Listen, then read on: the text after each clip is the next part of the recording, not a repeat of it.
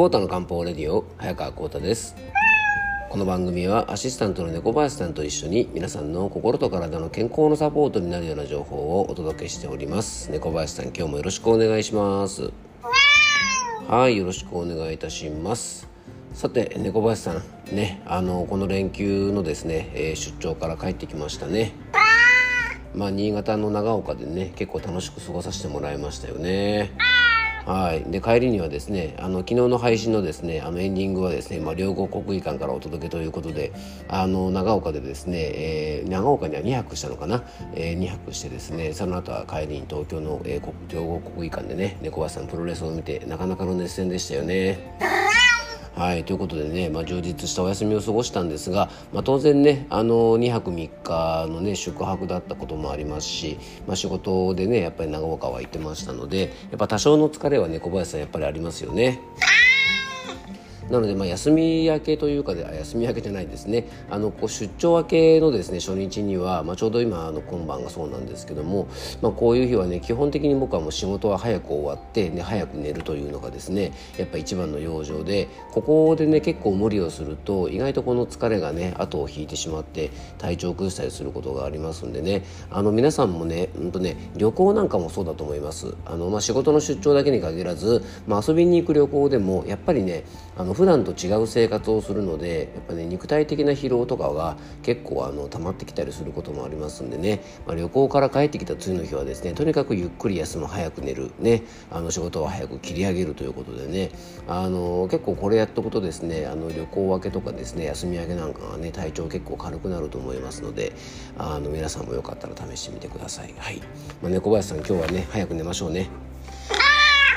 はいということでね、えっと、今日の本題に入っていきたいと思うんですけども、えっと、今日のテーマはですねちょっとツイッターでねあツイッターじゃないですね X ですね。うん、なかなか慣れないですね、これね。あのまあえー、X、えー、旧ツイッターでですねあのツイートじゃなくてポストっていうんですかね今ね小林さんねうん、なんだか面倒くさいですね。まあ、あのツイートでいいですね。ツイートした内容で、まあ、割とね、あの反応がまあぼちぼちあって面白かった内容で、えー、ちょっとこの番組で深掘りとかで、えー、深掘りしていこうかななんていうふうに思ったので、ちょっと今日はお話ししたいと思うんですが、あのー、まあ、テーマはですね、まあ、時にはね理由もなく機嫌が悪くなる日だってあるよねという話なんですね。でまあ、大体僕たちって、まあ、機嫌が悪と悪くなる時っていうのは、まあ、大体今何かしら理由があるわけですね。でね最も多い理由皆さんどうでしょうかね？あの自分が機嫌が悪くなる時の理由って皆さんちょっとね考えてみてください。今ね頭の中であ私こういう時には機嫌が悪くなるなとかあ僕はこういう時には機嫌が悪くなるなっていうことをちょっと考えてみてください。どうでしょうか？多分最も多い機嫌が悪くなる理由っていうのは、えー、自分の思い通りにならない時じゃないかなと思うんですね。例えばね、えー、早く出かけたいのになんか周りがのんびりしててね自分が出かけたいタイミングで出かけられないとかまあこれはちょっとそれに近いけど目的地に早く着きたいのに渋滞していてね、えー、そこに向かえないとか例えばねお腹が空いてるのに、えー、早く食べたいのに食べれないとかね、まあ、眠たいのに眠れないとか、えー、例えば締め切りに間に合わないといけないのになんか間に合わなそうだとかねえー、あとはまあもっとねちょっと、えー、また別のせあの感じなんですけども、まあ、自分にねこう優しく接してほしいのになんか優しくしてもらえないとか仲良くしたいと思ってる人に仲良くしてもらえないとか、まあ、自分が大事にしてほしいなと思っている人を大事にしてもらえないとかね。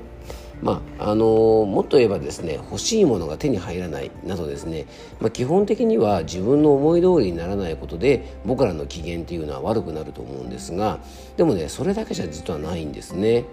時にはねそんな理由もなく意味もなくなんとなくね機嫌が悪くなる日だってあるんです。人間だもの。っていうのはねまあね前田光夫さんじゃないですけどもまあでも実際そんな日もあるんですよね。でね特別な不満がなくても心が不安定になったり機嫌が悪くなることって誰しもあると思うんです。なんかよくわかんないけどイライラするとかなんか虫の居所が悪いとかね、まあ、そういう時ってあるんですね。でそんな時に一番困るのが自分の近い人がそういう状態になった時ですよね。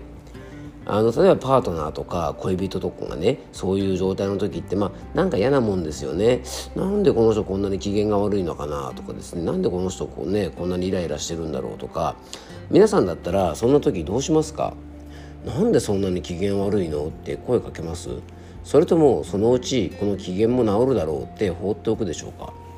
まあ、そんな時のね一番の対処法は、まあ、それはね僕はやっぱねそっとしておくことだと思うんですよね。まあえって思うかもしれませんが、ね、機嫌が悪かったりするんだったら何かしてあげた方がいいんじゃないって思うかもしれませんがね。あの触らぬ神にたたりなしっていうことはね実は本当はあるんで本当にあるんですね。でねあの訳もなくやっぱり理由もなくやっぱり機嫌が悪くなる時はあるんです。でそういう時にね「どうしたの？何起こってんの？なんで?」みたいな感じで聞くとまあこれ逆にね大炎上しちゃうこともあるんですね。なので人間にはねそんな時もあるっていうふうに是非覚えておきましょう。でねお天気だってね、まあ、雨の日もあれば晴れの日もあって僕たちはコントロールできません。ねお天気と同じで人の気持ちなんていうのはねもうどうしようもない時があるんです。でこれはもうね仕方がないんです。ねあの出先でね急に雨に降られたと思ってねもうこれは諦めるしかないんですね。でねこれあのそういうねなんかよくわかんないけど機嫌が悪くなってる人に対して「どうしたの？なんで怒ってるの?」って言われてもねわからないからね余計イライラするんですよね。でまあでもこれ実はね裏返すとそういう時もね実際に本当に理由がなく機嫌が悪いわけじゃなくてこれはね絶対何かあるんですね。でね僕らの感情というのは脳だけでコントロールされてるわけじゃないんですね。どうしても機嫌っていうとですねなんか脳の働きとかですね、まあ、そういうねあのイメージが強いと思うんですけども漢方だとねそういう機嫌みたいなものっていうのは、まあ、体でもコントロールしていると考えます。で疲れてる時とか胃腸の調子が悪い時とか便秘の時とか寝不足の時とかお腹が空いている時とか、まあ、あとね女性の方だと月経前とか体の変化で当然心も変化しますよね。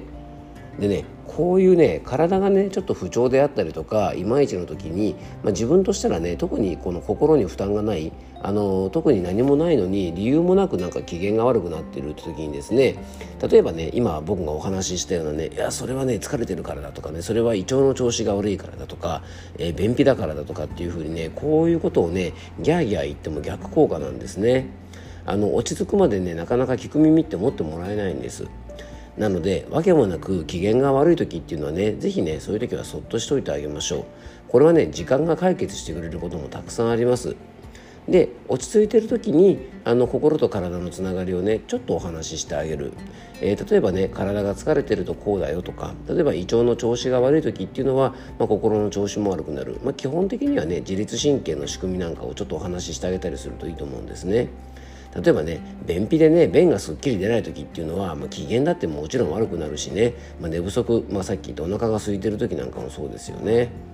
なのであのその辺は落ち着いてる時にねあのちょっとそういうこともあるんだよねみたいなお話をしてあげると、まあ、このね本人としたら訳もなくね機嫌が悪くなってると思ってることも実はこういう体の変化があるんだよなんていうことを知っておくと、えー、自分自身もねちょっと納得いくし腑に落ちると思いますので。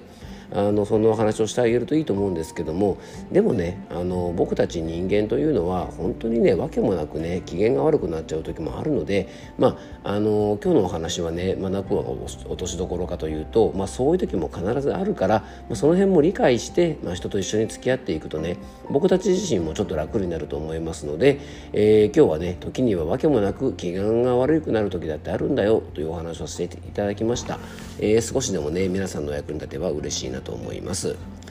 やっぱあれだね猫林さんねちょっとあのー、ね旅行明けというかですね出張帰りだから滑舌がちょっといつも以上に悪かったかもしれませんね。そうだね。はいということでねあの今日は早く寝たいと思います、えー、今日も聞いていただきありがとうございます。どうぞ素敵な一日をお過ごしください。漢方専科サーター薬房の早川浩太でした。ではまた明日